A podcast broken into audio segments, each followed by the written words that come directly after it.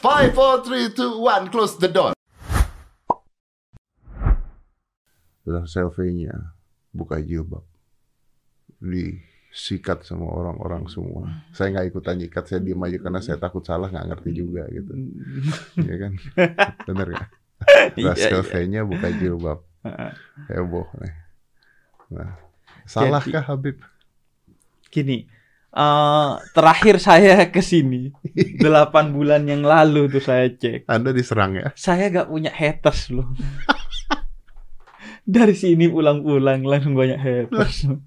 Dan gila Om, jadi eh, orang itu banyak yang mempermasalahkan pernyataanku di sini bahwa musik itu halal. Hmm. Kan Bayangin. musik udah dari zaman dulu ada ya. Makanya musik itu halal. Jadi orang menganggap enggak. Musik itu haram. Padahal perbedaan pendapat soal musik itu halal dan haram itu memang dari dulu dari semua tokoh empat madhab itu rata-rata memang ada yang bilang haram, ada yang bilang halal. Bahkan yang mayoritas bilang haram itu gak ada. Di Hanafiyah misalnya. Ah. Imam Abu Hanifah madhabnya Hanafiyah itu memang banyak yang mengharamkannya, tapi banyak juga yang menghalalkan. Kalau misalnya Bahkan Imam dibilang- Ghazali ngatakan eh, sebenarnya poinnya itu bukan pada musiknya kata Imam Ghazali, tapi pada kemaksiatan dan kesia-siaan di dalamnya. Di dalamnya. Di dalamnya. Kalau Kalau- musik mah kan Tergan- mau tergantung tergantung pemakaiannya. Ya, kalau misalnya semua dibilang haram berarti Haji Roma Irama dari dulu Iya ma- makanya kan gitu gue bayangin orang berdakwah pakai musik kemudian masuk neraka gitu. Kenapa? Karena musik kan nggak keren banget. Nggak Yang di sana karena membunuh kan ya, Iya. karena eh, narkoba. Lu karena apa? Karena Nyanyi. musik dan buat berdakwah. Udah berdakwah cuma karena pula. musik lagi.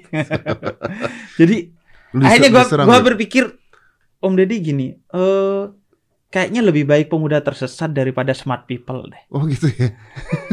karena, karena banyak haters yang menuju ke lu gara-gara musik Iya. ya. Cuman pertanyaan musik halal atau haram aja Anda langsung diserbu loh. Kayaknya lebih Aduh. lebih smart eh, pemuda tersesat ketimbang smart people. Tapi ada pemusik-pemusik yang akhirnya hijrah karena mungkin menganggap bahwa musik itu haram kan ada. Iya, ada juga yang tetap kayak eh, Tantri Kotak tetap malah kolaborasi sama Cak Nun dalam lagu terakhirnya. Akhirnya dia merubah isi musiknya gitu ya. Eh, ya bukan merubah isi musiknya sih tetap aja, Tapi cuman kan- dia dia memasukkan nilai-nilai yang menurut dia eh, nggak cuman have fun nih musik. Tapi kan Bib begini Bib, kalau misalnya segala sesuatu halal atau haram kita bicaranya musik, itu kan sama kayak pisau. Hmm. Ya kalau buat nusuk orang juga jadinya haram atau. Iya, gue bilang gitu. Eh, ya sama kan beberapa, misalnya Sunan Bonang deh, bahannya kan itu dari dari besi juga, Ah, iya. dari eh, kuningan juga. Dia disebut Sunan Bonang karena inti dakwanya adalah melalui Bonang. Bonang itu gamelan. Nah, Nah sama gamelan itu dari besi. Nah kalau digunakan untuk kebaikan ya nggak ada masalah. Kecuali eh, pukulannya anda buat mentung orang lain, itu jadi masalah. itu jadi Itu masalah. jadi masalah. Nah, bayangin terus diundang lagi untuk ngomongin Rahel V-nya yang ngeluar Gil. Bu. Anda kayaknya menjebak. saya saya gak yakin dia mualaf. Mualaf kok menjebak Hagi untuk banyak hatersnya. Loh, karena Jadi tolong uh, Tolong. muhasabah diri Anda. Oh, iya. Masuk pemuda tersesat aja lah gue lah. Karena gue emang gila banget, eh, Bib. Jadi begitu eh, lepas hijab itu dan kayaknya dia mengembrace hal tersebut gitu ya. Maksudnya Hmm. dia kayak, oke ini gue gitu. Eh, Iya. tapi kan gue nggak bisa menjudge ketika Betul. gue nggak tahu alasannya apa. Betul. Ya memang kalau kita secara agama saya akan bilang oke itu salah gitu Hmm. misalnya. Tapi kan ada something happen yang kita nggak pernah tahu dalam hidupnya dia gitu Iya, loh betul. intinya. Nah ini kan unggah foto-foto at atasnya mana tadi? Unggah foto-foto apa judulnya? Unggah foto-foto lepas hijab tepat di hari ibu. Rasel V-nya panen, hujatan dan dukungan dari dukungan netizen. dari netizen. Jadi ada yang menghujat, ada, yang mendukung. Mm-mm. gitu. Ini jadi jadi eh aneh sekali gitu loh. Iya, Jadi eh, pertama ini pembelajaran bagi kita untuk eh, menerima perbedaan. Ada yang mendukung, ada yang eh, menghujat. Hmm. Pertama, terimalah perbedaan. Setiap orang dalam menjalani sesuatu itu kan pasti ada dasarnya. Hmm. Maka terimalah perbedaan apa pun pilihan yang dipilih oleh orang itu. Oke. Termasuk misalnya mereka memiliki pilihan yang menurut kita salah. ya udah kita terima saja itu pilihan dia. Kalau kita bisa punya peluang untuk menasehati, kita nasehati. Nah, makanya dinasehati oleh semua netizen. Iya, yang penting cara menasehatinya bukan menghujat, itu menghujat kan. Menasehati itu ada kata sehat, tidak hujat. Jangan sakit cara menasehatinya. Bil hikmah wal mau'idatil hasanah kata Quran dengan cara yang baik dan bijaksana wajadilhum billati hiya ahsan. Kalau harus berdebat, berdebatlah dengan cara terbaik, bukan cara baik. Bahkan Quran bilang cara terbaik. Nah, maksud gue gini. Pertama menerima perbedaan. Pilihan orang itu kita hormati, apa pun pilihannya. Ter- pilihan beda agama aja kita hormati gitu. Mm, Coki aja memi- memilih untuk tidak memilih agama aja saya hormati gitu. mm, Kemudian yang kedua, yang penting adalah gini, kita diajarkan oleh Quran untuk tidak benci berlebihan dan tidak cinta berlebihan. Cinta berlebihan sakit tuh. Hmm. biasanya. Makanya, asa antu hibbu say'an wa huwa syarrun lakum wa asa antakrahu say'an Kenapa wa huwa khairun oke, lakum. Kenapa tidak benci berlebihan? Itu kata Quran, karena bisa jadi apa yang kamu benci itu ternyata itu yang terbaik buatmu. Hanya saja kamu gak paham. Apa yang kamu cintai bisa jadi itu buruk bagimu. Makanya, gua ketika ada satu tokoh publik bernama Deddy Corbuzier, mualaf, saya tidak histeris. Oh iya iya. Gua gak, gak histeria gitu yang kemudian enggak biasa aja. Karena ternyata membawa haters pada Anda. Artinya gue eh, gak berlebihan gitu. Karena eh, dalam Quran, misalnya surat Al-Maidah, Allah ajarkan bagi kita agar tidak berlebihan dalam segala sesuatu. Kata Allah, Allah gak suka yang berlebihan. Al-Maidah 87. Tapi kalau misalnya seorang Habib nih ngelihat Rasul V-nya misalnya melepas hijab lalu Anda tidak marah-marah, misalnya Anda tidak menasehati, Anda diam saja, maka para SJW akan mengatakan Anda salah. Karena Anda Habib, gitu nggak sih? Saya bener aja dibilang salah. jadi jadi pertama, gua gua gua punya punya idealisme tertentu yang menyebabkan karena gue gak bisa membungkam banyak mulut orang, tangan gue cuma dua, gue menutup aja telinga gue atas sesuatu yang menurut gue bertentangan atau keluar dari idealisme gue. Misalnya begini om, saya menasehati itu hanya dua kelompok. Menasehati secara langsung itu hanya dua kelompok. Pertama orang dekat saya, Orang dekat, oke. yang kedua adalah orang yang meminta nasihat Yang bertanya saya. ya berarti ya, Yang bertanya. yang minta nih ya. Iya. Kalau dia tidak minta, Dia tidak minta saya kalau dia bukan orang dekat saya saya gak akan menasehati. nanti orang akan bilang loh bukannya tugas Anda justru untuk membenarkan orang-orang tersebut diminta Saya berdakwah aja secara langsung. Saya berdakwah aja secara umum, nggak kemudian menasehati secara langsung. Oh, lo harus begini begini enggak. Saya tetap berdakwah, tapi tidak secara langsung menasehati person per person. Karena kenapa? Karena ginilah eh, dalam psikologi lah orang itu kalau nggak minta untuk disembuhkan kan nggak mungkin tuh psikolog bisa menyembuhkan dia. Hmm, hmm. Begitu juga dalam agama. Kalau nggak diminta, kita ngasih bukan pada waktu yang tepat, yaitu saat dia minta, itu justru akan eh, kontraproduktif. Tapi itulah gunanya media sosial memberikan kolom komen Kolom supaya orang-orang bisa menasehati. Iya, kalau menasehati dalam tutur kata yang bagus sih oke aja. Jadi di sini Tapi kalau memang katanya tutur kata yang bagus, Mm-mm. gitu. Tutur kata yang bagus nih. Jadi kalau misalnya orang mau menasehati, aduh, tapi gue susah juga kalau dibilang mau menasehati. Misalnya gue lihat Rasel V-nya gitu, ya. gue kenal dia juga. kagak, kagak gitu ya. iya, Terus ketika gue mau ngomong ini salah atau enggak, eh, ilmu kita juga ilmu masih. gue juga masih di bawah banget. Nanti gue Iya. bilang salah, kayaknya nggak nggak mumpuni gue untuk ngomong gitu. Iya. Dan bisa jadi mungkin secara teks dia salah menurut kita. Heeh. Tapi secara konteks saking kita gak tahu kondisinya dia seperti apa. Lo harus dalemi itu. Lo gak bisa hanya bilang haram, haram, haram. Gak bisa. Lo harus menyelesaikan masalahnya. Misalnya gue kasih contoh gini. Ada satu orang datang kepada Nabi. Nabi, celaka saya. Kenapa? Kemarin pas saya puasa siang hari saya tidur sama istri saya. Kemudian kata Nabi, ya sudah, kamu bebaskan budak. Saya gak punya budak Nabi. Ya sudah, kamu eh, ganti puasa dua bulan berturut-turut. Boro-boro dua bulan, Hmm, sebulan aja jebol sehari. Kemudian kata Nabi, ya sudah, kasih makan orang miskin. Saya miskin Nabi. Ya sudah, Nabi dapat hadiah nih, kamu kasih ke orang miskin. Ngapain nyari? Saya miskin. Ya sudah, ini dimakan. Sama orang itu dan selesai kafarah puasanya. Nah, hukum ditegakkan tapi solusi dicari sama Nabi. Nah, kita se- sering begitu hanya menegakkan hukum nggak nyarikan solusi. Jadi, inti bukan mu- mungkin mungkin bukan menegakkan hukum atau menyalahkan orang lain. Hampir sama nih ya. Iya sama itu menegakkan hukum ya dengan menyalahkan orang lain tapi nggak melihat kondisinya orang itu seperti apa sih. Oke, oke. Nah, itu Oke. akhirnya kita histeris dan euforia gitu. Ketika ada orang buka jilbab, histeris, dihujat. Ketika ada Deddy Corbuzier eh, masuk Islam, euforia, berlebihan. Semuanya berlebihan dan yang berlebihan itu jelek. Tapi apakah berhijab atau i- hal tersebut itu menjadi sebuah kesaklekan yang ke- harus apa tidak gitu dulu kan? Itu pertanyaannya kan jadi. Iya, artinya kan eh, soal misalnya begini deh, eh, batasan aurat. Ada orang yang meyakininya bahkan berjilbab yang cuman menutup rambut itu kurang. Tapi harus menutup semuanya kecuali mata. Jadi kita juga bagi sebagian orang yang berbeda dengan kita yaitu bermasalah. Jadi maka di tengah perbedaan ini, maka kita enjoy aja.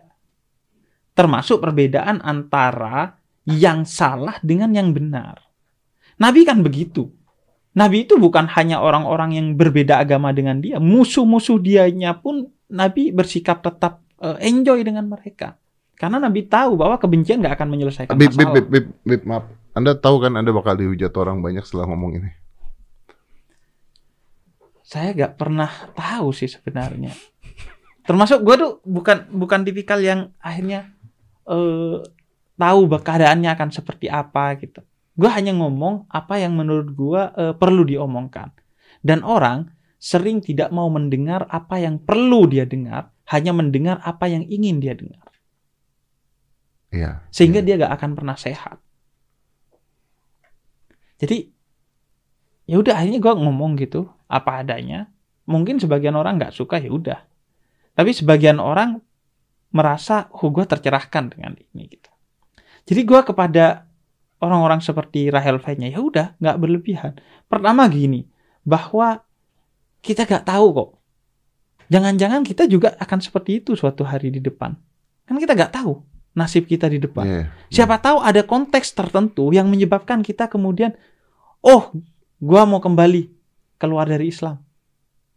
Misalnya Deddy Kobuzer suatu hari. Siapa yang? Anda akan dijudge bahwa imannya tidak kuat, akan Iya, dijudge makanya. seperti itu kan? Kita kan nggak tahu. Akhirnya lu kan nggak pengen orang ngejudge lu seperti ini. Padahal ada kondisi tertentu yang menyebabkan lu seperti itu misalnya.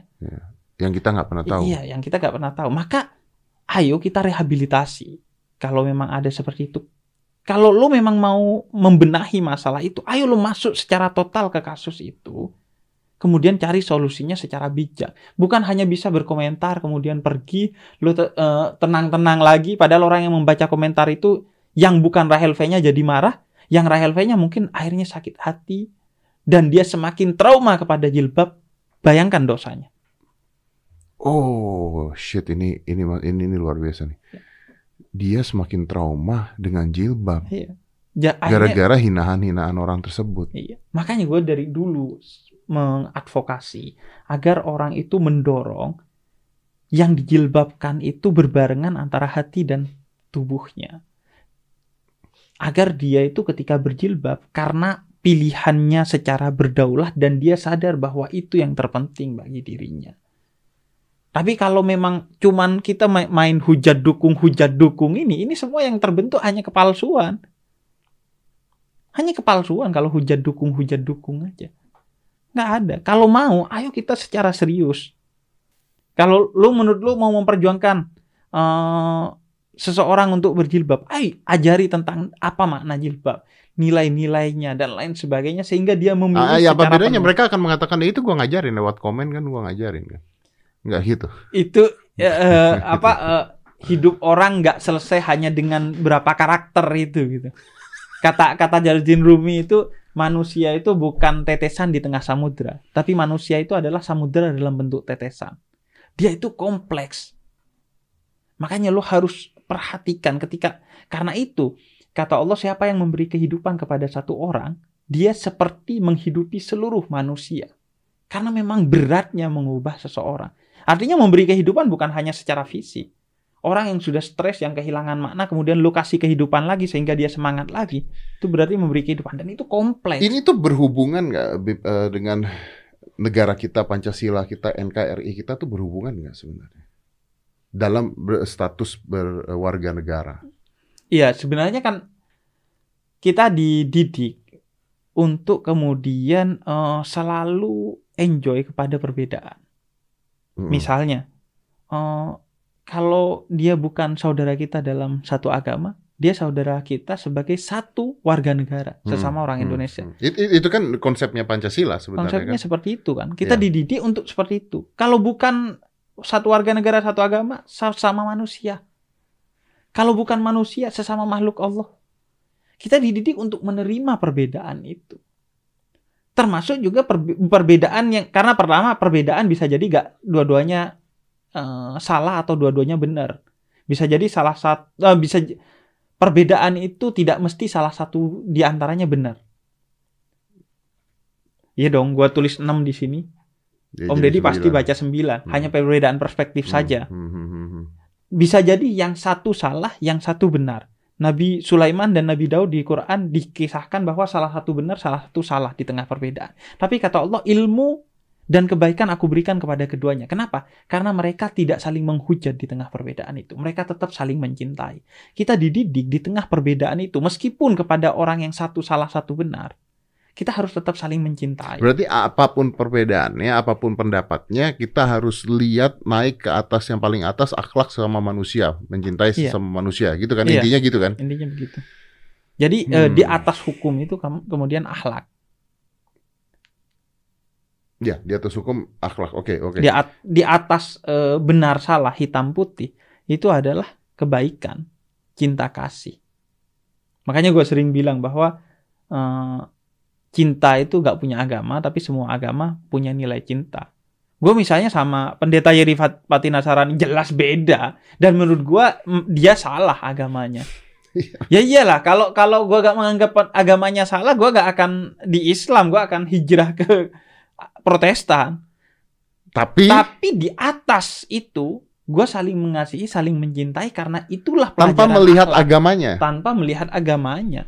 Gue berbeda dalam kebenaran tapi sama dalam Ini kebaikan. kan sulit, Beb. Maksudnya gini, orang berbeda warna kulit aja, kan Hmm. gini kan secara psikologi, manusia itu tidak men- tidak suka dengan hal-hal yang berbeda dengan diri dia. Hmm. Makanya terjadilah eh, permusuhan antar ras, golongan dan sebagainya. Hmm. Beda warna kulit itu Hmm. terjadi kasta, perendahan. Ya kan itu yang terjadi dari zaman dulu. Kita bicara dari zaman eh, slavery, Hmm. ya kan, eh, perbudakan karena beda warna kulit. Jadi per- manusia itu tidak suka hal-hal yang berbeda dengan dirinya. Hmm. Orang pinter nggak suka ngomong sama orang bodoh, contohnya gitu. Hmm. Orang kaya nggak suka ngomong sama orang miskin. Hmm. Orang miskin minder ngomong sama orang kaya, Iya. gitu ceritanya. Ini kan perbedaan. Nah, Nah, agama A dan agama B beda banget nih. Yang satu Iya. ngajarin begini, satu ngajarin begini, ya kan? iya. Yang satu mengatakan bahwa ini adalah anak Tuhan, yang satu mengatakan oh tidak bisa, Hmm. gitu. Ini beda nih. Itu hal kebenaran. Ya kebenaran yang mana? Enggak, itu perbedaan kan dalam hal kebenaran. Perbedaan dalam hal kebenaran dalam masing-masing. kebaikannya. Emang eh, membantu orang lain bukan hal baik menurut Protestan? Hmm. Sama menurut Islam. Membantu orang lain adalah hal baik. Maka mari kita bekerja sama dalam kebaikan. Fastabikul khairat kata Quran. Mari bekerja sama dalam kebaikan. Jangan lu berpacu dalam kebenaran. Biarin kebenaran itu masing-masing. Berpacu di dalam melodi saja.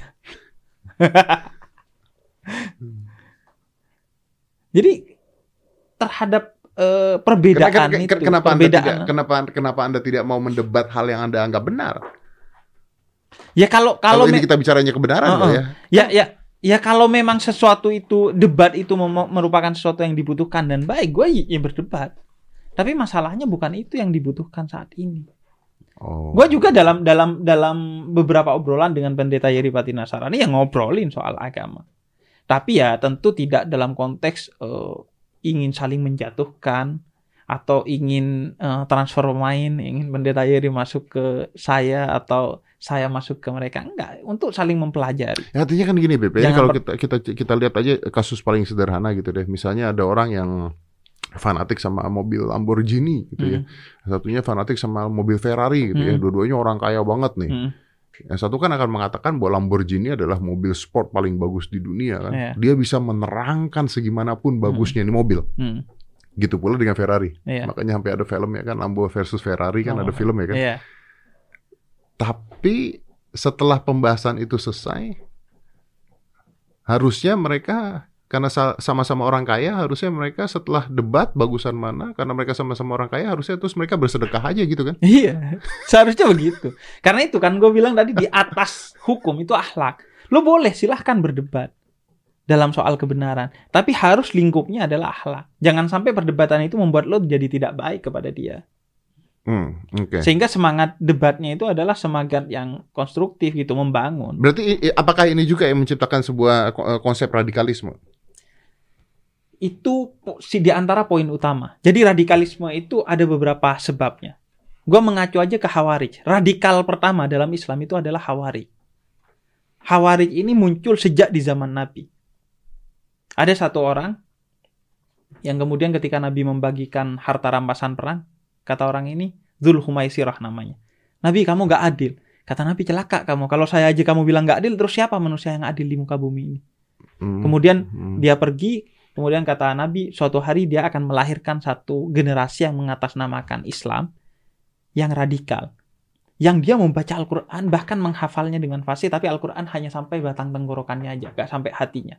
Nah, ciri-cirinya Khawarij ini, ini kelompok radikal pertama dalam Islam, dan sampai sekarang ciri-ciri itu terus dijaga oleh kelompok-kelompok radikal. Pertama, dia takfiri, tidak mau mel- melihat perbedaan Tidak mau melihat perbedaan. Yang berbeda kafir, takfiri namanya. Oke. Berbeda dia kafirkan. Kemudian yang kedua, eh Berarti nggak bisa nonton film bioskop kenapa? buatan Amerika dong, Karena kafir. karena kafir. Iya, sesama muslim aja dia kafirin. Oke. Tapi kadang ya nonton-nonton aja juga ya. Itu kan apa eh, senjata-senjata ISIS gitu kan buatan, Buatan mana kita mana, nggak tahu iya, kan. betul. Mobilnya jelas tuh buatan mana tuh. Artinya itu itu pertama bahwa mereka eh, tidak mau menerima perbedaan. Oke. Terhadap perbedaan tidak mau menerima. Kemudian yang kedua menjadikan kekerasan sebagai solusi, Menjadikan kekerasan sebagai, sebagai solusi, solusi. atas segala permasalahan. Hmm. Kemudian yang ketiga, meletakkan politik di atas kemanusiaan.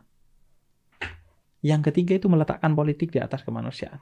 Sayyidina Ali bin Abi Thalib ini dibunuh oleh mereka, oleh kelompok Khawarij itu. Karena kenapa? Karena berdamai dengan Muawiyah. Jadi karena berdamai dia dibunuh gitu. Jadi tidak manusiawi dong akhirnya. Dan dibunuh dalam keadaan sholat lagi. Jadi Gila kan orang menghilangkan manusia dan akhlaknya.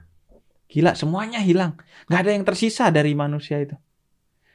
Padahal Allah bilang, kalian berperanglah meskipun kalian eh, membenci peperangan. Peperangan yang benar yang diizinkan oleh Allah. Allah pun tahu kalau manusia pasti benci peperangan. Itu normal sekali. Manusia benci kekerasan itu sangat manusiawi. Jadi kalau lu sampai membunuh orang dalam keadaan sholat dan itu pemimpin Islam, itu gila. Gak ada yang tersisa dari diri lo berarti. Gak ada nurani, gak ada pikiran, gak ada apa-apa udah. Wow. Jadi itu cirinya. Dia tidak melakukan, dia menerima perbedaan, kemudian dia tidak menyelesaikan masalah dengan kekerasan, dan dia meletakkan kemanusiaan di atas segalanya, termasuk dalam konteks politik. Berbeda pilihan politik biasa aja. Yang penting kita bersaudara sebagai sesama manusia. Oke. Karena setahu saya agama itu ribuan jumlahnya. Hmm. Kalau nggak salah ada 4.200 Ya, agama di dunia ini dengan 2.500 Tuhan yang dituhankan. Tuhan yang dituhankan. Eh, Dan kita masing-masing sebagai agamanya ya. muslim disuruh menghormati semua sesembahan. Dan nggak spesifik sesembahan dari satu agama. Tapi semua sesembahan. Misalnya eh, ada orang yang menyembah eh, le minerale ini. Misalnya. Ah. Ya kita harus hormati, jangan nista nih. Nggak boleh dinista. Tapi kan salah. Ya salah. Emang kalau salah kemudian eh, apa salah itu emang kemudian adalah kartu yang menyebabkan dia boleh disakiti atau dibunuh. Kan enggak. Ya salah salah udah. Bayangin kalau pola pikirnya Nabi begitu gitu, baru datang salah semua nih orang didakwai gak mau dibunuhin dia habis dia. Bayangin, gue sering bayangin gini, Om Om Ded. Nabi Nuh itu ratusan tahun, 950 tahun berdakwah, pengikutnya cuma 80-an. Hmm. Itu bayangin kalau kita kayak, kayak Nabi Nuh gitu. Gue kadang nasihati orang kan dua kali, tiga kali aja gak mau, ah emang bego dasar. Gak bisa dia udah, emang dasarnya bego udah. Nabi Nuh 950 tahun, gila kan. Makanya, memang eh, pada akhirnya lu gak bisa menasehati orang lain kecuali lu selesai dengan diri lu sendiri. Karena kalau nggak lu gak akan bisa bersabar. Selesaikan dulu. Karena itu kata Allah ku anfusakum wa ahlikum naro. Jaga dirimu dan keluargamu dari api neraka utamanya. Jadi perangi diri sendiri baru kita menasehati orang lain. Sehingga tutur katanya tetap indah. Dipancing marah enggak. Orang tetap ngotot gak ikut ya udah kita tetap sabar.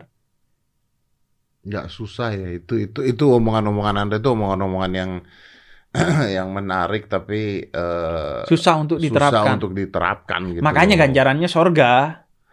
Enak aja mau masuk sorga. Enteng-enteng aja gitu.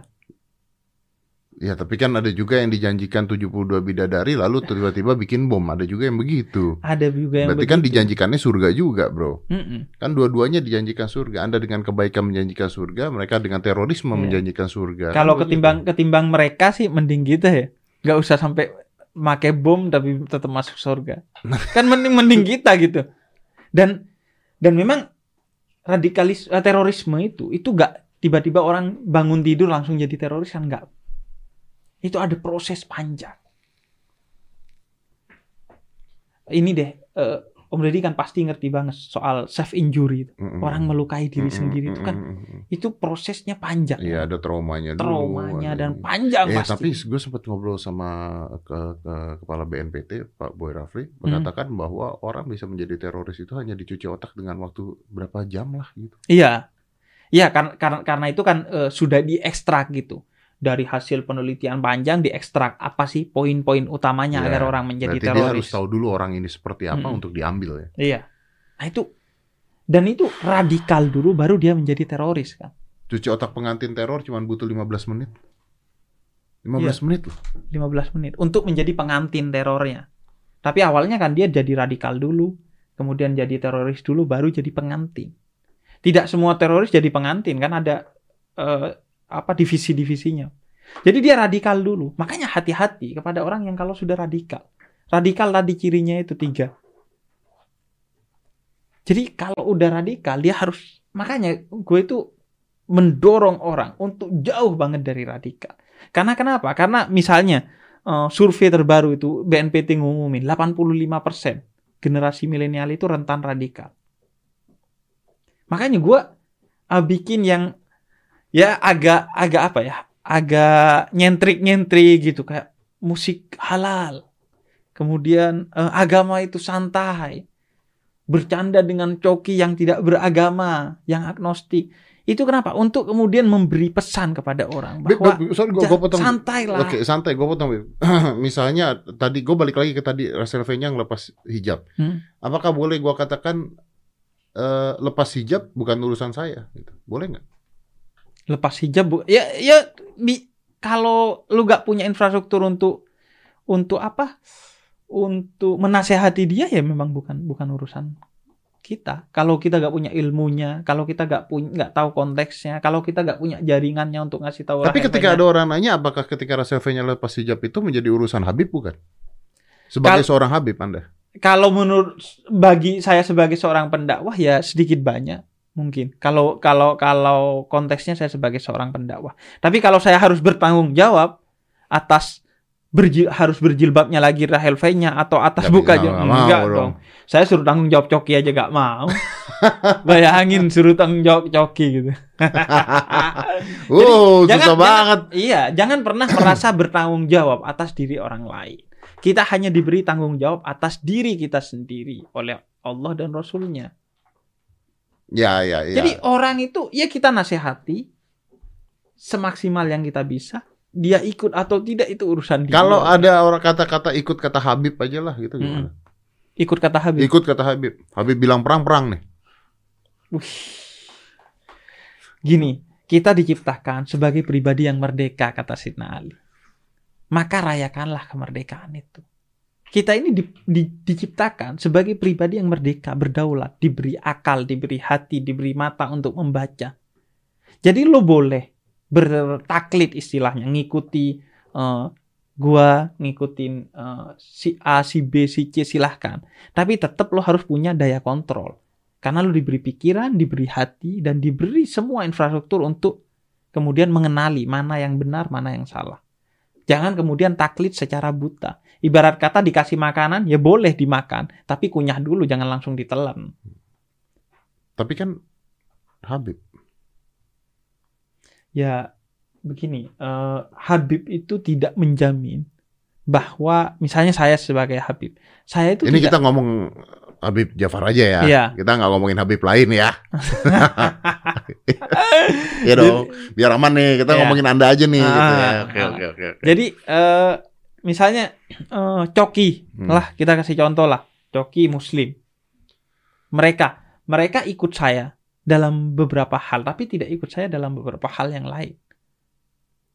Dan saya nggak pernah merasa mereka harus ikut saya secara penuh. Dalam soal empati misalnya, saya berbeda dengan Coki, berbeda jauh malah. Kenapa kenapa saya gak marah? Karena saya bukan bukan nabi yang pasti benar. Saya cuma cucunya nabi yang eh, kebetulan kemudian me- merasa punya tanggung jawab yang lebih untuk membenahi umat, untuk berdakwah dan lain sebagainya karena malu sama nabi sebagai nenek moyang saya. Gus Miftah Tapi nggak pasti benar. kan Gus Miftah pernah ngomong tuh di sini. Mm-mm. Gus Miftah pernah ngomong. Dia ngomong gini. Bener nggak ini kata-kata dia? Hmm. Dia pernah ngomong gini. Kita itu tidak boleh menghina Habib. Apa pun itu kita nggak boleh menghina. Mm, Karena Habib itu ada darah nabinya. mm, Bener ya itu satu ya. Iya. Tapi Nabi juga tidak eh tapi eh, Habib juga tidak boleh menghina orang mm, karena ada darah nabinya. mm, betul. Jadi lebih tidak boleh lagi kalau ada Habib menghina orang, marah-marahin orang dan sebagainya lebih nggak boleh kan ingat loh dia tuh ada darah nabinya Hmm. harusnya memberikan contoh katanya Hmm. begitu. Mm-mm. Iya, jadi eh, relasi Habib dan bukan Habib itu memang dari dulu adalah relasinya cinta dan mencintai. Dia dicintai dan juga eh, mencintai orang lain. Dicinta, Mis- ah. Dia dicintai dan dia juga mencintai orang lain. Pertama ya, kita gak boleh menghina Habib. Semua gak boleh dihina. Bukan cuman Habib, yang Hmm. bukan Habib juga gak Nggak boleh dihina. betul. Bahkan yang hina pun jangan lu hina. Karena tanggung jawab moral kita untuk tidak menghina siapa pun termasuk yang hina. Nah, Habib, kembali ke Habib. Misalnya Om Deddy. Om Deddy ini gue nyebutnya ahwal. Ahwal itu jamak dari hal. Hal itu artinya paman. Kenapa? Karena dulu Habib-Habib yang ke Indonesia gak bawa istri. Dia memperistri orang Indonesia. Maka eh, saudara dari mertua, mertua istri kita, kita menyebutnya paman. Oke. Atau anak kita, anak kita berarti punya paman yang orang Indonesia asli. Kan ya, saudara ibunya dia berarti Hmm, pamannya dia. hmm, hmm, hmm. Nah, makanya disebutnya paman. Sekarang walaupun gua gak punya hubungan apa-apa dengan Om Deddy, gua tetap menyebut Om Deddy ahwal. Kenapa? Karena menjaga relasi saling hormati, saling mencintai. Begitu juga Om Deddy ke ke gua misalnya sebagai Habib. Ya mencintainya bukan karena eh, pribadi gua sebagai Husain Ja'far ini, tapi hanya karena ada darah Nabi di dalamnya. Kayak orang menghormati jubahnya Nabi Muhammad, orang menghormati sendalnya Nabi Muhammad. Kan diabadikan di beberapa museum. Tapi kalau salah, apakah bisa salah? Kalau kalau salah bisa dan ya ditegur, tapi negurnya kan nggak mesti dengan cara Ya yang bukan. tidak baik. Maksudnya apakah seorang Habib juga bisa salah? Bisa salah. Tapi kan ketika orang kemudian eh, bagaimana sikapnya ke- kepada Habib yang salah sama kepada orang lain yang salah juga. Sikapnya ya menegur dengan atau menasehati dengan cara yang terbaik. Tidak perlu kemudian eh, sampai lu berlebihan. Misalnya, wah, eh gua Om Deddy nih, eh gua gak suka sama Om Deddy. Kemudian gua trauma sehingga semua orang botak saya gak suka. Kenapa? Karena gue nggak suka sama Om Deddy. Nggak juga. Ah. Maka harus proporsional, jangan berlebihan dalam segala hal. Begitu juga dalam pribadinya, gue gak suka Om Deddy. Kenapa? Karena Om Deddy eh, mendukung Rahel V-nya misalnya. Tapi bukan berarti gue gak suka sama Om Deddy-nya. Gue gak suka pandangan Om Deddy tentang Rahel V-nya. Belum tentu pandangan-pandangan lu yang lain tentang Betul. nggak suka juga Iya. kan? Karena itu kebencian itu bukan eh, kebencian itu hanya diperbolehkan kepada sesuatu yang buruk, bukan kepada seorang yang buruk. Seburuk-buruknya Om Deddy, gue gak akan benci orangnya. Gue akan benci tindakannya saja. Dan tindakannya yang mana yang gue benci gitu. Tindakannya pun dibagi-bagi lagi nih ya. Iya, Karena tidak mungkin satu orang buruk semua tindakannya, mungkin ada yang ada betul. yang baik gitu kan Betul. intinya kan. Iya, proporsional aja pada akhirnya ketika kita mau ngapa-ngapain tuh. Jangan jangan berlebihan lah pada akhirnya.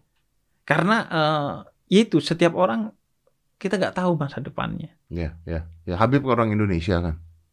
Oh iya, Nah, kalau misalnya Indonesia makin lama makin banyak radikalisme, bahaya nggak negara kita ini? Menurut Habib? gue bisa lebih banyak bicara soal itu karena gue ngerti Timur Tengah gitu. Timur Tengah tuh hancur karena radikalisme. Di Afghanistan itu ada tujuh suku berbeda, tengkar, sehingga kemudian bangsanya hancur. Hanya karena tujuh suku berbeda tengkar. Indonesia ada berapa ratus suku, 500 suku lebih. Bayangin ini kalau tengkar. Makanya gue gak berani bandingin dengan suku di Indonesia, terlalu banyak. Gue bandingin dengan martabak manis di Indonesia. Ada tujuh perbedaan dalam menyebut martabak manis di Indonesia. Oh ya? Ada yang menyebutnya Oh, martabak manis. Ah. Ada yang menyebutnya terang bulan. Oh iya betul. Ada tujuh tuh ternyata. Masa sih? Soal menyebut martabak manis aja loh. Eh, coba coba cek martabak tujuh. manis ada tujuh. Ada Ah, tuh. enggak. Ada Martabak dong. manis, Martabak manis. terang bulan, iya iya Terang terang bulan. bulan saya tahu Ada tuh. kue Bandung. Ada yang menyebutnya kue Bandung. Kue Bandung. Kue Bandung. Oh. Jadi soal martabak manis saja kita punya tujuh perbedaan. Bayangin kalau kita tidak bisa mengelola perbedaan ini dengan baik, maka hancur betul bangsa ini. Dan radikalisme itu kan hasutan utamanya adalah perbedaan. Sekarang supporter bola aja Lu bisa bakar-bakaran bisa mobil. bakar-bakaran mobil. Mending kalau supporter bola klub bola Indonesia, klub bolanya klub bola mana nggak tahu kita kan. Kadang klub bola Inggris, klub Iya. bola Italia, kita bertengkar gitu. Iya betul. Gila. Iya ya. Jadi apalagi kemudian perbedaan yang sifatnya eh, perbedaan pandangan dalam agama. Apalagi dengan janji surga dan neraka kan. Apalagi udah udah ya gini, gua makanya gua gak setuju kepada pendapat yang menyatakan bahwa terorisme itu bisa disebabkan oleh hal-hal yang misalnya kemiskinan. Gua gak setuju. Pertama Kenapa? gini, Kenapa kenapa kenapa kenapa? pertama gini, Osama bin Laden salah satu orang terkaya. Osama bin Dia Laden jadi salah satu teroris kok. terkaya jadi teroris. Dia jadi teroris. Gak ada kaitan langsung antara kemiskinan dan terorisme. Kemiskinan itu penyebabnya utamanya adalah satu, yaitu ideologi radikal. Loh. Kalau dia miskin, kemiskinan, kondisi sosial, kondisi politik itu hanya faktor-faktor tambahan saja. Tunggu tunggu tunggu. Anda Nggak tidak ada orang mau, mau mati karena kekayaan. Emang ada? Kan nggak ada, nggak mungkin. Orang mau mati karena apa pun, bahkan karena membela negara pun nggak ada kalau nggak ada unsur ideologi. Karena yang punya surga itu adalah ideologi, Jadi jadi jadi bukan faktor kemiskinan yang membuat orang menjadi eh, radikal. bukan. Itu hanya faktor tambahan saja kalaupun ada faktor itu. Faktor- Tapi faktor utamanya ideologi. Kenapa? Karena yang dijanjikan surga. Mana ada orang mau mati kecuali selain surga? Gak ada. Dan yang punya surga itu adalah ideologi. Tapi kan orang yang menjanjikan surganya aja, maaf nih ya. Mm-mm. Kita percaya ada surga dan ada neraka. Mm-mm. Tapi kan orang ketika janjian surga saja, mereka tidak punya bayangan surga itu seperti apa juga kan. Iya. Dan dikasihlah bayangan-bayangan sesuai dengan konteks dia. Oh dia senangnya apa kasih janji-janji itu. Jangankan gini deh om. Jangankan surga deh terlalu jauh surga kalau mengetes. Lu tonton tuh beberapa eh, orang-orang yang pernah berangkat ke Irak untuk jadi simpatisan ISIS. Iya iya. iya. Berapa tahun dia pulang, Kapok. wah gua dibohongin katanya. Katanya di sana enak begini begitu. Wah, ini belum surga nih, Itu masih di dunia tuh. nih. Masih di dunia aja Itu udah begitu. pulang nyesel tuh ya. Mm-mm. Nggak boleh pulang lagi. Makanya gak boleh pulang lagi. Iya bener. Itu masih di dunia, udah ditipu gitu. Nah, maksud gua eh, jangan sampai kemudian terjebak dalam hal seperti itu. Penipuan untuk kemudian mengajak orang pada hal lebih baik. Termasuk tadi kasus lu mengajak orang berkerudung, jangan nipu. Jangan nipu seolah-olah oh berkerudung itu wajib. Eh, kalau lu gak berkerudung, eh, lu harus eh, lu akan seperti ini dan seperti ini. Sampaikan saja pendapat ulama. Ada ulama yang mengatakan berkerudung itu eh, sampai muka. Ada ulama yang meng- mengatakan itu ber- harus bercadar dan lain sebagainya. Jangan kemudian eh, menipu gitu. Sampaikan saja pendapat apa adanya. Jangan hanya karena kamu ingin mengarahkan seseorang pada pendapatmu, kemudian kamu menutup akses pengetahuan mereka terhadap perbedaan dalam pendapat itu. Jadi buka aja, jangan jangan menipu. Itu itu itu problemnya pada akhirnya. Ya kayak kayak teroris-teroris itu ditipu-tipu gitu. Iya. Kasihan kan, bayangin nggak bisa pulang aja dari Irak udah stresnya gimana? Bayangin kalau udah mati gitu, nggak Iya, taunya nggak dapat surga. Kalau kita ngomong ISIS ya, katanya yang buat ISIS juga Amerika-Amerika juga, katanya begitu kan Hmm. gosipnya begitu Hmm. gitu kan. Jadi kalau memang benar yang buat ISIS juga Amerika, senjatanya juga dari sana dan sebagainya, berarti mereka ini kan orang-orang ketipu semua. kan? Iya, orang ketipu semua. Kesian banget gitu kan. Di sana nggak dapat surga. Jadi Tapi tunggu, tunggu, tunggu, tunggu. Tapi orang-orang tersebut yang dijanjikan surga kan bisa saja karena faktor kemiskinan karena merasa bahwa hidup di dunia ini mereka susah, mereka miskin, maka mereka ingin cepat ke surga mendapatkan apa yang mereka dapatkan. Bisa Hmm. dong. bisa. Karena kemiskinan juga bisa dong. Iya, tapi kan faktor tambahan itu kemiskinan. Faktor utamanya surga. Yang punya surga siapa? Ideologi. Tetap faktor utamanya ideologi. Karena yang menentukan orang surga dan neraka itu kan agama. Sehingga harus ada faktor ideologi di dalamnya. Nggak nggak bisa faktor hanya kemiskinan. Misalnya, oh karena saya eh, miskin, kemudian malas miskin, saya pengen mati aja. Kemudian jadi teroris. Ya enggak. Nggak menyelesaikan masalah soal kemiskinannya. Hanya menjadi salah satu Kecuali faktor. memang ada janji setelah kematian itu dapat apa. Ya. Nah itu wilayahnya agama. Ya. Selain agama nggak punya otoritas untuk bicara itu. Jadi bisa Karena itu agama. karena dia miskin lalu dijanjikan sesuatu. Iya. Dan mending mati deh lo. Nanti daripada lo di dunia gini-gini banget, mati lo enak ntar dapat sorga. Percayalah dia. Percayalah dia. Dan makanya gua eh, selalu bilang bahwa sebenarnya pasti bukan agama penyebab terorisme itu. Karena agama mengajarkan cinta kasih itu pasti manipulasi terhadap agama. Karena itu perang kita itu jelas kan pemerintah perangnya. Perang terhadap manipulator agama kan. Mm. Orang-orang yang menjadikan agama sebagai alat untuk menjadikan orang menjadi radikal dan teroris. Itu yang kita perangi. Itu yang kita perangi. Karena kan agama tuh bungkus yang paling enak untuk segala sesuatu. Kebusukan apa pun paling enak dibungkus akhirnya pakai agama. Anda luar biasa, Habib. Sehingga akhirnya Anda luar biasa. eh, orang nggak pengen susah jelasin agar orang percaya bumi datar pakai agama. Iya. Eh, orang eh, mau cari duit gak mau susah jualan travel umroh dan haji pakai agama menipu pakai agama semuanya akhirnya pakai agama kan nah karena itu tugas orang-orang pendakwah yang benar itu itu berat sekali Ya, tunggu, tunggu. Anda nanti dimasalahkan kalau menjual travel haji dan umroh pakai agama. Oh ya jangan jual travel haji dan umroh pakai agama pakai servisnya yang bagus Pakai servis yang bagus. Iya. Ya, ya, ya, ya. pakai pakai eh, nilai-nilai yang bagus. Gue tuh punya cita-cita, Om Ded, bikin travel haji dan umroh. Tapi eh, dengan nilai-nilai yang betul-betul mengajak orang untuk pada nilai-nilai yang penuh makna. Oke. Gak hanya diajari manasik ritual, tapi juga manasik makna. Kenapa lo harus muter Ka'bah? Jadi bukan diajak sono udah gitu ya maksudnya. Iya. ya. Ya, ya. Bukan pulang-pulang dapat gelar haji doang sama oleh-oleh haji. Tapi nggak ngerti apa-apa. Nggak ngerti apa-apa. Oleh-olehnya juga beli di Tanah Abang. Iya bener. palsu. Banyak Sebagaimana gelar hajinya palsu, oleh-olehnya juga palsu. Gak dapat apa-apa dia. Jadi pengennya tuh dia diajarin. Kenapa sih Pak pas tawaf tuh apa? Bayangin kalau ada yang ngeprank aja pas tawaf tuh.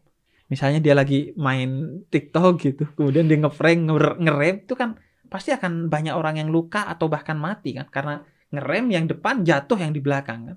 Nah, itu kan mengajarkan bahwa utamanya tawaf itu mengajarkan kita untuk saling bersatu, Ya. saling membangun harmoni dalam perjalanan itu kita di gila dunia loh. ini. Karena itu harmonis sekali. Satu Harmoni. berhenti berhenti semua kayak domino itu kan. Iya, domino efek fall, domino. efek domino itu kan. Iya. Dan bajunya putih semua. Iya. nggak ada yang bintang dua Iya, jenderal betul. gitu nggak ada yang eh, apa eh, bajunya putihnya itu kainnya pakai apa kayak sutra gitu nggak ada kan oh kainnya merek ini nggak ada Pesawat tidak bisa melintas di atas Ka'bah. kenapa saya harus tahu segala hal Enggak, itu juga saya juga bingung. ini jawaban ada tuh, ini jawaban kenapa pesawat. Coba tuh kabarpenumpang.com. Apa pula kabarpenumpang.com? ada ya kabarpenumpang.com? Ada ya kabarpenumpang.com? Gue baru tahu. loh. Bagus juga kabarpenumpang.com. Oke, lanjut terus terus terus eh, terus terus terus terus terus terus. Oh, itu tuh eh, gelombang magnet sangat besar sehingga pesawat tidak diperkenankan. Oh, magnet. Oke, eh, kabar informasi beredar media sosial salah katanya. atau gua yang tanya om satu hal Pegunungan. kadang yang ke sini itu Gus Miftah Habib Jafar kemudian eh, tokoh-tokoh agama Hmm. tapi kadang orang-orang yang begitu-begitu gitu anda Kenapa begitu? Ya mak- maksudnya kan gini lah. Kalau yang jelas membuka aurat gitu. Oh iya iya. kan iya. sering Anda hadirkan di sini. Iya, iya, iya. Ayo, saya minta minta rasionalisasinya. Ayo. Ini kita kembali ke pembahasan Oke, yang. Rahel V-nya gitu. Menarik nih, menarik. Nah, kenapa lu menghadirkan orang-orang itu? Oke, saya bisa jawab. Saya bisa Oke. langsung jawab. Gimana? Pernah saya pernah bahkan taruh di Instagram saya tentang jawaban itu.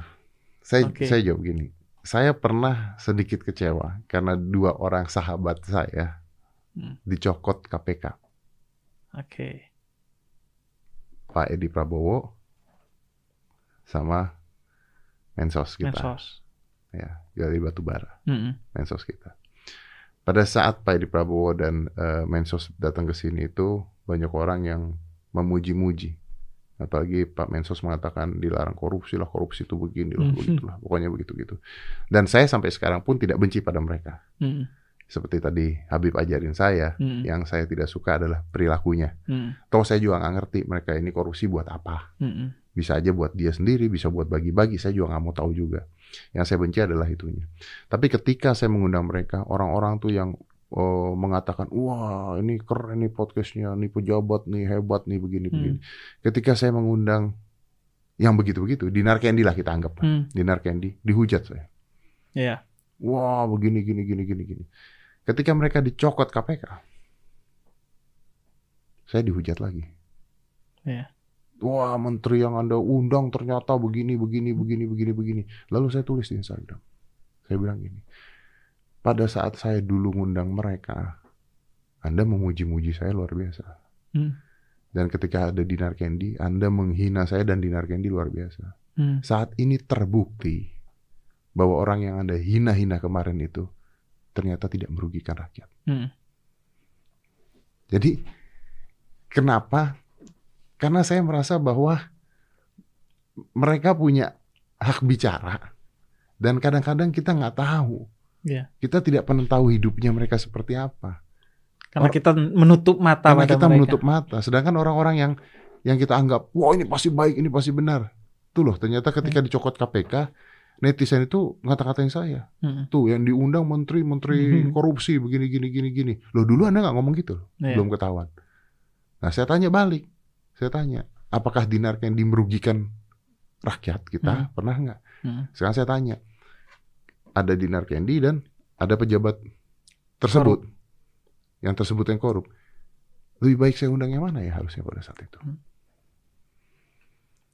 Iya. Itu yang gue bilang nggak tahu kita. Kita nggak ngerti loh, bro.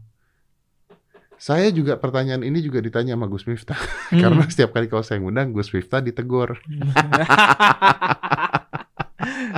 Kalau gue karena om gue kan ngomong sama banyak orang Ah. termasuk sama ya banyak lah coki dan lain sebagainya karena gue yakin setiap orang itu punya wisdom Hmm. punya nilai gak ada orang yang hidup itu kayak seonggoh daging yang gak punya nilai pasti dia punya nilai dan pertama gue ingin belajar nilai-nilai itu Hmm, hmm. karena gue rata-rata belajar nilai itu dari agama. Sedangkan orang ini belajar nilai itu dapat dari mana dan apa nilai. Dan apa nilainya? gitu? Kemudian yang kedua, dengan begitu gue akan memahami dia sehingga gue akan bisa menawarkan nilai yang gue yakini kepada dia Iya. sesuai dengan frekuensinya dia. Ada kok kemarin tuh terakhir kali siapa yang ke sini yang parah banget kebukanya ending-endingnya nangis kan? Bukan. Itu yang terakhir. Hah? Diana dia, Starlight ya. Iya iya iya. Akhir-akhirnya nangis kan? Ketika dia cerita tentang keluarganya, dia nyari duit, dia nyari apa, Iya. akhirnya nangis. Iya. Dan keluar nilainya. Makanya saya tulis bahkan tonton sampai selesai ya, saya bilang gitu. Nah, akhirnya nangis. Dan ketika saya ditanya, saya jawab ya kalau gue sih nggak suka harusnya begini Mm, lu terlalu seksi, lu terlalu terbuka, lu terlalu Iya. begini. Karena gue ditanya. mm. Tapi kalau nggak ditanya, gue mau nasihatin dia kayaknya Iya. "Hmm, nanti dulu deh. Iya. Gue aja masih banyak dosanya, bro. Iya. Cuman belum ketahuan doang kan dosa Iya. gue gitu. Ya artinya kan gitu. Eh, nggak ada sih kalau menurut gue orang yang sejak SD gitu menulis di raportnya cita-citanya menjadi pelacur yang baik dan benar nggak ada. pasti orang kan kejebak ke sana. Kan nggak ada. Gak ada orang yang pasti kejebak atau dia nggak tahu bahwa itu buruk. Iya. Kan iya? iya. Pa- Dan tujuannya pasti biasanya baik. Maka kalau lu ajak ngomong dia, lu akan mengerti tuh masalahnya di mana. Kalau lu gak suka dia begini, masalahnya di mana lu akan tahu tuh kalau lu ajak duduk Iya. dia Jeb- sehingga kemudian lu akan bisa mengarahkan dia kepada sesuai dengan yang kita inginkan. Dan jebakan itu di zaman sekarang tuh gila, Beb. Jebakan likes Instagram tuh jebakan loh. Iya. Lu naruh foto cewek gitu ya. Coba Hmm. seksi. Kelihatan setengah. Heeh. Bandingin likes-nya sama yang nggak Iya. Itu jebakan likes. Dan dan so- so- semua orang menghujat dia. Padahal banyaknya likes dia itu menunjukkan ternyata banyak, Banyak orang yang suka. suka kan makanya kata Sayyidina Ali kalau lu mau ngukur diri lu itu saat sendiri orang kalau di depan orang lain kan seolah-olah pencitraan tapi saat sendiri dan yang kedua dan itu dosanya besar banget kenapa karena lu berarti lebih mementingkan pandangan orang ketimbang pandangan Tuhan Nah, itu. Bener, bener. Padahal bukan dirinya sendiri. Iya. Makanya saya suka bilang, iya kalau kita foto aja filter, kita foto aja gini, like-nya dikit kita marah-marah, kita Mm. bete karena Mm. jumlah likes-nya dikit. iya Wah begitu kebuka belahan dadanya, likes-nya banyak nih, Makanya. gitu kan. Dari sana terus bisa nyari duit. ya ya da- dan itu Tapi kan it- it's a fact, It's- Iya. itu Mm. faktanya gitu. Kita kita mau ngomong apa? Itu faktanya gitu. Terus gua Iya. tiba-tiba mau mengatakan, oh jangan, anda nggak boleh kayak begini. Iya. Terus dia bilang, ya saya nyari duit dari endorse begini, duit saya, oh nggak bisa, jangan. Saya bisa. Saya berani ngomong gitu kalau terus tiba-tiba dia gue piara gitu. Iya. Ya itu, itu yang gua bilang Om. Kalau para sufi, orang-orang yang dekat dengan Tuhan, itu pola pikirnya adalah menyelesaikan masalah, bukan menghukumi masalah. Nah, Dia pola pikirnya bukan hanya fikih, menghukumi, tapi juga akhlak, menyelesaikan masalah. Ada eh, satu orang datang ke rumah seorang sufi. Dia maling nih. Mau nyari nyari barang nggak ada. Kemudian akhirnya ke- ketahuan sama si sufi ini. Kemudian kata kata dia, lo ngapain di sini? Gue nyari barang berharga gak ada. Gue punya, lo mau nggak? Wah, ada kayaknya disimpan nih. Ya udah kata dia. Dikasih tahu apa barang berharganya. Sholat dua rakaat itu seperti bumi dan seisinya. hmm. Lu sholat deh. Dia gak mau malingnya kata dia kalau gak mau gua teriak. Ah, daripada gua ke- diteriakin maling mending sholat terus gua pergi. Ya udah setelah itu pergi loh. Ya udah dia sholat. Sholat dia merasakan bener enaknya sholat. Akhirnya setelah selesai sholat ya udah lo kalau mau pergi. Enggak kata dia. Gua mau di sini sehari mau sholat sholat lagi enak. Setelah sehari silakan mau pergi enggak. Gua mau di sini jadi murid lo. Jadi dia menyelesaikan masalahnya. Masalahnya apa? Nah itu orang? dia. Ketika gue tidak bisa menyelesaikan masalahnya dia, terus gue marah-marahin dia. akhirnya kalau gua yang melakukan itu kontraproduktif bahkan menyisakan trauma kepada dia Ah, misalnya nih gue nyuruh Om Deddy begini dan begitu tanpa gue eh, menyelesaikan masalahnya Hmm. tanpa gue mendampinginya tanpa gue eh, tahu bahwa apa yang Iya. terbaik akhirnya menyisakan trauma bisa jadi loh yang eh, menjebak Rahel V-nya dalam keadaan yang seperti ini adalah dulu yang menyuruh dia untuk berkerudung bisa kan Om Bisa. kalau dia menyuruhnya nggak dengan cara baik, nggak secara utuh menjelaskan sehingga dia sekarang menganggap kerudung nggak penting dan akhirnya dia trauma kepada kerudung, itu kan sebabnya siapa? Dia balik lagi Balik lagi. ke point zero itu. Sama kayak eh, Jalaluddin Rumi mengisahkan. Ada satu seorang non-muslim yang datang ke tukang azan. Berterima kasih bawa kado. Kenapa? Iya karena azan lo menyebabkan anak gua gak jadi mau masuk Islam. Karena berisik azannya. Jadi dia kalau azan berisik sehingga kemudian Islam kok begini. Gak jadi tuh anaknya yang mau masuk Islam. Bapaknya gak pengen anaknya masuk Islam. Akhirnya, thank you bro. Azan lo bikin anak gua jadi gak masuk Islam. Bukan azannya ya, karena Bukan suaranya azannya. suaranya yang jelek, volumenya yang berantakan dan lain sebagainya. Jadi kalau lu salah dalam mengajarkan agama, maka lu akan menciptakan trauma, khususnya kepada anak. Wow. Pendidikannya tuh memang harus eh, betul-betul hati-hati. Complicated. Iya. Very complicated. Iya. Karena itu kan gue bilang kan, manusia itu samudera dalam bentuk tetesan kata Rum. Very complicated. Gak bisa lu sekedar eh, bilang ini ini ini udah gak bisa. Ya, bro, menurut gua aja bro, dari dulu gua protes. Gua bilang nih pelajaran agama di sekolah itu salah menurut gua. Hmm. Gitu menurut gua ya. Kenapa? Karena pelajaran di sekolah itu ada nilainya. Udah gitu nilainya nilai esai. Iya iya iya. Jadi kalau nilai esainya jelek 5 itu berarti Hmm. lu nggak naik kelas. Iya. Berarti agama lu 5. Ya, gua Iya. bilang gimana lu caranya nilai agama gua lewat esai. Gua Iya. Sedangkan agama itu kan mengajari akhlak, kebaikan dan sebagainya bukan lewat tanya jawab. Kan- Gue ada dua catatan dong. Pertama, pelajaran agama di sekolah itu cenderung hanya berorientasi hukum. Hmm. Bahkan Nabi aja diceritakan dalam format perang.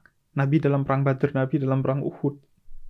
Anda gak paham karena Anda kecilnya gak, nggak belajar Iya ini. betul betul betul. Jadi di pelajaran se- sejarah kebudayaan Islam itu, itu Nabi dalam perang Badr, Nabi dalam perang Uhud. Nabi dijelaskan dalam frame perang.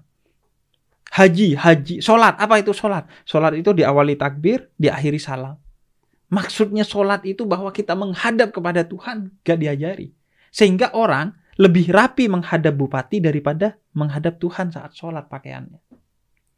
Itu itu pertama problem pendidikan agama kita. Yang kedua tadi problem penilaian. Gue pernah di eh, ngasih eh, apa masukan untuk guru-guru di Jember memberikan pendampingan dalam pengajaran agama gimana agar efektif. Kata gue nggak boleh ada nilai agama itu yang berdasarkan isai tadi. Nah itu itu. Nilai agama itu berdasarkan afektif tindakan orang itu. Iya. Kalau dia baik dalam menjalankan agama, nilainya 9 walaupun isainya jeblok. Iya, karena itu hafalan, Pak. Iya.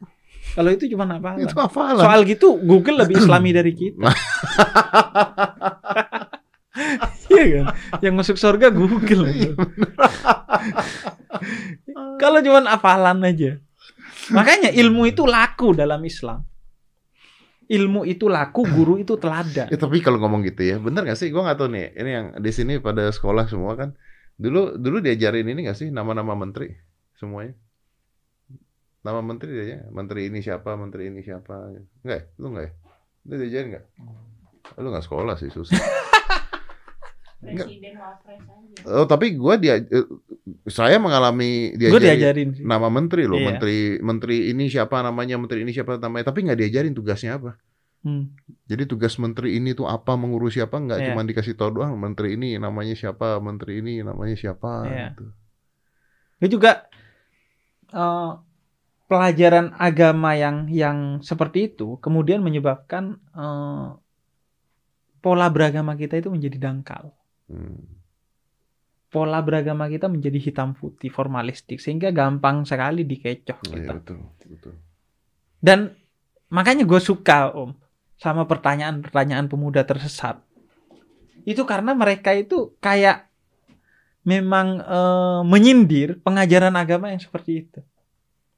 Misalnya ya, eh, mereka eh, nanya gitu, Bib, kalau saya bernafas di samping kuburan, apakah itu terhitung sombong? Atau gini, dia nanya gini, Bib, kiamat itu dalam hadis kan hari Jumat. Nah, gimana dengan negara-negara yang pas hari kiamat dia belum hari Jumat? Masih Kamis. Kayak 2021 lah kemarin perubahan tahun.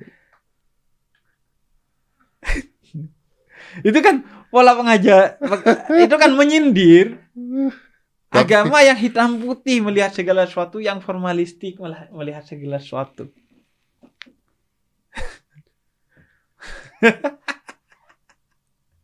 Dan lu nggak apa-apa ya? Dan gue gak apa-apa. Karena memang apa eh, begini, itu itu bukan bercanda loh. Oh, tapi kan ada juga orang yang mengatakan agama jangan dipertanyakan dong. Iya, kalau kalau kalau pola pandangnya eh, formalistik tadi, legal gitu, sempit, dangkal gitu, ya iya. Jangan mempertanyakan agama. Anda harus ikut aja, tunduk aja. Padahal agama yang nantang kita untuk bertanya. Kata Allah, kalau lu temukan satu aja ayat Quran yang lu bisa bikin kembarannya, silahkan ayo kita berdebat. Nabi Ibrahim berdebat dengan umatnya. Jadi enaknya itu akhirnya mereka ini gak gak bohong. Mereka itu memang di eh, bertanya tentang sesuatu yang memang mengundang tanya mereka dan memang problem kita dalam beragama selama ini hanya menjelaskan sesuatu itu tidak secara utuh. Misalnya eh, ria itu ria apa? Mempertontonkan kebaikan. Padahal enggak.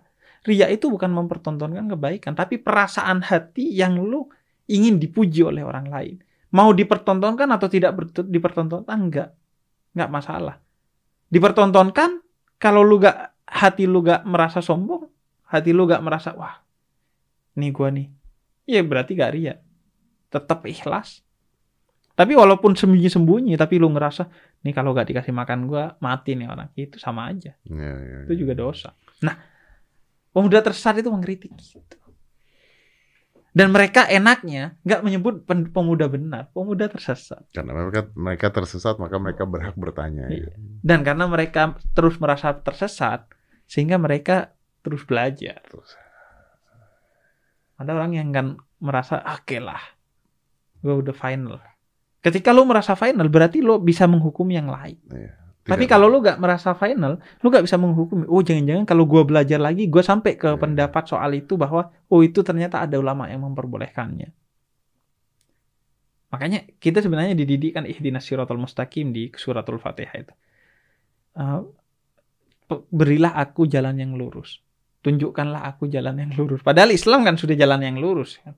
Tapi kenapa perasaan selalu tersesat tuh harus ada? Iya, makanya kan kadang-kadang kalau kita berpendapat dengan orang yang beda pendapat, bisa kita benar, bisa dia benar. Gitu. kan. Bisa Lihat bisa dari dua sama-sama sisi yang benar. berbeda, bisa dua-dua benar, Iya. bisa dua-dua salah juga loh. Kita Bisa bisa, dua-dua dua-duanya salah. salah. juga. Dan salah itu gak ada masalah asalkan lu gak barbar aja. Iya salah itu mahalul khotok wan nisyan. Manusia itu tempatnya salah. Asal gak barbar aja biasa aja gitu. Gue tuh sering eh gue sampai sekarang nggak pernah ada eh, masalah apa pun. Tapi gue sudah investasi kalau saya punya masalah. Investasi gue pertama gue bilang gue kalau punya masalah pasti akan selalu minta maaf Oke, dengan legowo untuk minta maaf. oke. Kemudian investasi yang kedua ya, saya kenal dengan Anda. Kalau ada masalah saya ke sini.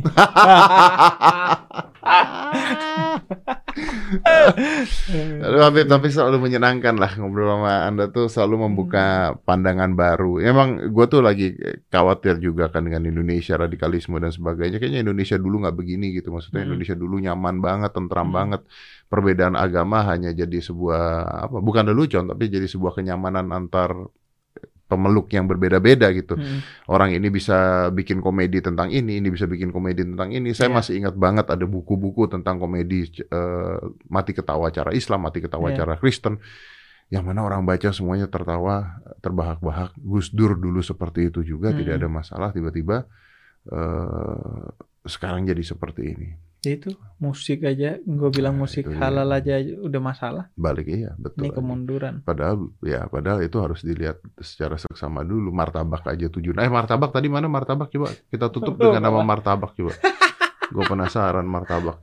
Martabak tuh ada tujuh nama ternyata. Saya baru tahu loh. Tahu saya martabak. Saya ke sini sebagai Habib pendakwah. dan tukang martabak. Malah Anda belajar ambil ilmu soal martabak dari saya, bukan ilmu agama. Jadi penistaan kepada ulama, kepada Habib itu ya ini yang dilakukan Om Deddy ini sekarang. Ditanyain martabak loh Habib loh. Oke. Martabak ya. Coba. Oke. Eh, martabak Tuh, Jakarta martabak Jakarta manis. martabak manis. Oke. Tuh, Hoklopan. Hoklopan Bangka. Oh, hoklopan. Oh, hoklopan. Iya bener Nah. hoklopan bener. Martabak Bangka. Medan martabak Bangka. Kue terang bulan Kue Bandung terang dan Jawa bulan, Timur. Jawa ya, Timur terang nih, bulan bener. gitu. Bener. Kue Bandung, Kue tadi Bandung. gua bilang. Padahal di Semarang. Iya makanya. Sama kayak Bika Ambon. Kue Bika Ambon bukan Ambon, bukan di Medan. Ambon iya. Apem Pinang. Apem Pinang Pontianak. Apem Pinang Pontianak. Oke. Terus udah ya? Udah. Iya ternyata beda-beda namanya ya. Beda-beda. Tuh, ya tujuh tuh. Padahal ya itu semuanya martabak. Martabak. Jadi sama kayak eh, tape, kemudian singkong goreng, Iya. singkong rebus, semua itu singkong. Singkong iya. Intinya sama, cuman wajahnya saja berbeda. Wajahnya berbeda. Ada NU, Muhammadiyah, ada Habib seperti saya, ada Habib yang pakai jubah surban, ada Tapi anda eh, kayaknya kalau pakai jubah dan surban keren deh bro. ya tapi eh, follower saya akan agak aneh melihatnya. gua om gini soal musik halal tadi itu, gua kan nggak bawa dalil tuh, Hmm. nggak bacakan dalilnya bahasa Arabnya waktu itu, karena gua pikir masa di podcastnya Om Deddy bacain bahasa Arab gitu, kayak nggak pantas gitu. Gua soalnya pernah om bacain bahasa Arab, Hah? terus disangka ngeru'yah sama anak muda. Akhirnya gua kan ya udahlah ya, jangan bacain lah gak. Dan nggak mungkin kan gua ke sini bawa kitab gitu. Ya udah. Akhirnya gua di buku gua tuh. Gua nulis buku Tuhan ada di hatimu. Gua kasih tuh dalil-dalilnya. Karena itu tempatnya menurut gua untuk nulis dalil. Kalau di podcast, YouTube kayak gini, enggak lah. Itu dimarahin. Mana dalilnya? Mana dalilnya? Ada di buku. Nah, ada di buku. Bukunya beli di mana bro? Di ada Instagramnya Jeda Nulis Store. Oh, jeda nulis store. Nah, Oh. silakan kalau Anda mau tahu lebih tahu lebih banyak lagi menurut pendapat Habib Hussein Jafar Nah. ini tentang lagu eh, musik itu haram apa tidak, ada dalil-dalilnya di buku dari Di buku. Nah, itu itu tempatnya. Nah, Nah, di sini di, dimarah-marahin karena gak ada dalilnya. Ini memang bukan tempatnya dalil. betul. Ini tempatnya klarifikasi, bukan tempatnya.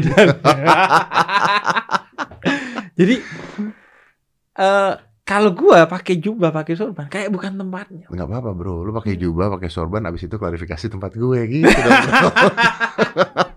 Nggak kasihan orang-orang yang yang apa eh yang butuh teman dalam dakwah.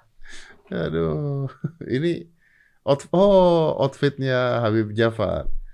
Kalau mau, eh tapi keren-keren loh, baju dia tuh keren-keren loh. Kalau mau beli, di mana? Kalau mau beli di mana? Ya, sama di Jidan Nulis Story. Sama ya. Pas tegah, pas sedekah ikhlas, pas kayak nyesel.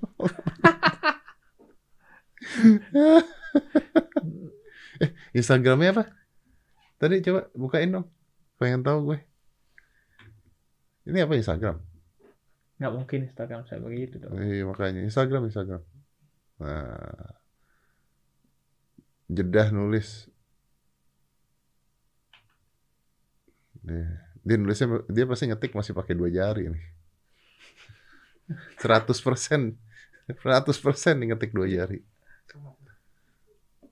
Bukan Instagram Habib Jafar. Iya kan? 100% SMP nggak belajar ngetik. Tapi memang problem radikalisme itu juga adalah literasi. Literasi ya. literasi. Iya, Lu literasi tuh memang lihat sih, aja, cara bicara. orang itu kadang cara- nanya hukum ini, hukum itu ke gua tuh. Padahal dia tinggal, tinggal search di Google. Orang males. Orang males, Bro. Orang males. Orang banyak kok kita nggak usah ngomong gitu, kita ngomongin olahraga aja lah, ngomongin eh, diet ini begini gini gini gua kadang-kadang terus dia nanya, "Eh, makannya gimana, Bro? Ini gimana, Bro?" Lu Google kan bisa ya. Iya. Masa gue jawabin satu-satu? ya? Sama ada kadang om. Nih ini yang ini yang gila banget sih orang Indonesia. Poster ya, Hah. acara jam sekian ini. Terus dia Tah, nanya di jam berapa? Jam berapa? Iya. Iya, benar. Dia tidak gim- gimana ya? Jadi itu karena kalau orang Jepang di halte bis nungguin bis baca buku, orang kita di perpustakaan pacaran. Oh, gue pernah bahas itu, gue pernah bahas itu gini gini. Hanya gitu deh. Gue pernah bahas itu gini. Jadi eh, misalnya kita nulis nih, eh, misalnya kita nulis nih ya, misalnya gue pasang foto eh, lagi di Amerika, Hmm. eh, ini eh, throw throwback tahun Iya. lalu, terus gue tulis, nih saat di Amerika gini gini gini gini, sekarang nggak bisa, sekarang mainnya di Tangerang aja, Hmm. gitu ya. Itu ketika orang baca kan, ketika orang lihat, tek yang dapat kata Tangerang tuh, Iya, ketika gini doang gitu ya. iya. Terus udah gitu komennya gini, Tangerang di mananya, Eh, keren banget tuh gitu ya. Oke, gue masih bisa ngerti, gue masih ngertinya gini, mungkin dia ketika ngelihat matanya cuma ke Tangerang doang. Tapi ketika lu mau komen, maka tugas anda sebelum komen membaca dulu Oh, dengan iya, seksama, iya, begitu nggak sih? Iya, iya. Betul. Iya kan? Betul. Lu baca dulu dengan seksama sebelum lu komen. Nanya Hmm. jamnya jam berapa? Jelas jamnya di Hmm. sana. Makanya gue juga bikin YouTube om karena itu Om. Iya betul. minat baca kita itu rendah. Sampai di portal-portal online dikasih baca ini tiga menit. Nggak mau kita buang waktu tiga menit untuk baca. Supaya iya, makanya Buang- supaya cepat. Pemuda Makanya. tersesat batch hoodie. Wah. Pemuda tersesat hoodie. Itu Hmm. juga nulis store-nya. Sama semua nih gimana sih? Enggak, itu itu di store-nya di Instagramnya dong. Ah ini Nah, ini. Tuhan ada di hatimu. Nih, ini juga Apa? pertanyaan-pertanyaan. Oh pertanyaan-pertanyaan. Kayaknya ini eh, hijrahan dari Anda, follower-follower Anda ini di tempat saya nanya. Bib, bukannya Tuhan itu gak ada tempatnya. Kok Habib bilang di hatimu? Gue jawab dong. Lu pernah nggak bilang, pacarku, kau ada di hatiku? Iya, Bib, pernah. Terus emang pacar lo ada di hati beneran? Ah, Kan enggak. jadi Jadi, tulisan-tulisan Anda terinspirasi gara-gara banyak hater banyak dari... hater dari podcast saya. Terima kasih haters. Ntar mau ah, Eh, kita beli satu lah pemuda tersesatnya. Oh, udah tersesat. Lucu juga tuh, gue bikin kutung nanti pemuda tersesat. Habib, thank you, terima kasih banyak. Thank you Om Ah, Deddy. kalau kasih. misalnya ada yang tidak enak tidak enak, eh, kita lapor lagi, kita bikin lagi. siap, siap. Harus sering-sering. mendamaikan ya. Indonesia masih ya. butuh orang-orang seperti anda nih. Terakhir Insya kali di Allah. Najwa Shihab ditanya, Habib kok sneakeran gitu, gitu Iya. kan. Padahal di sini sudah ditanya duluan ya. Iya, padahal ya memang memang begini dia dari dulu memang begini. Emang udah begini. Biar ya biar asik lah. Biar masuk ke milenial juga. Biar masuk milenial. Ya biar gak ya tadi gak ngerasa diruyah milenial. Ketika gua datang tuh kan gua gua pernah cerita kan di sini yang gua pakai sarung om yang makan Ramadan ke warung itu. Iya. Ngerasa wah apaan nih? Waduh, Sweeping, sweeping. sweeping. Nggak tahunya Habibnya mau makan juga ternyata karena sakit gak puas. Thank you. Oke, Om. Thank you, Habib. Let's close this. Five, four, three, two, one. Close the door.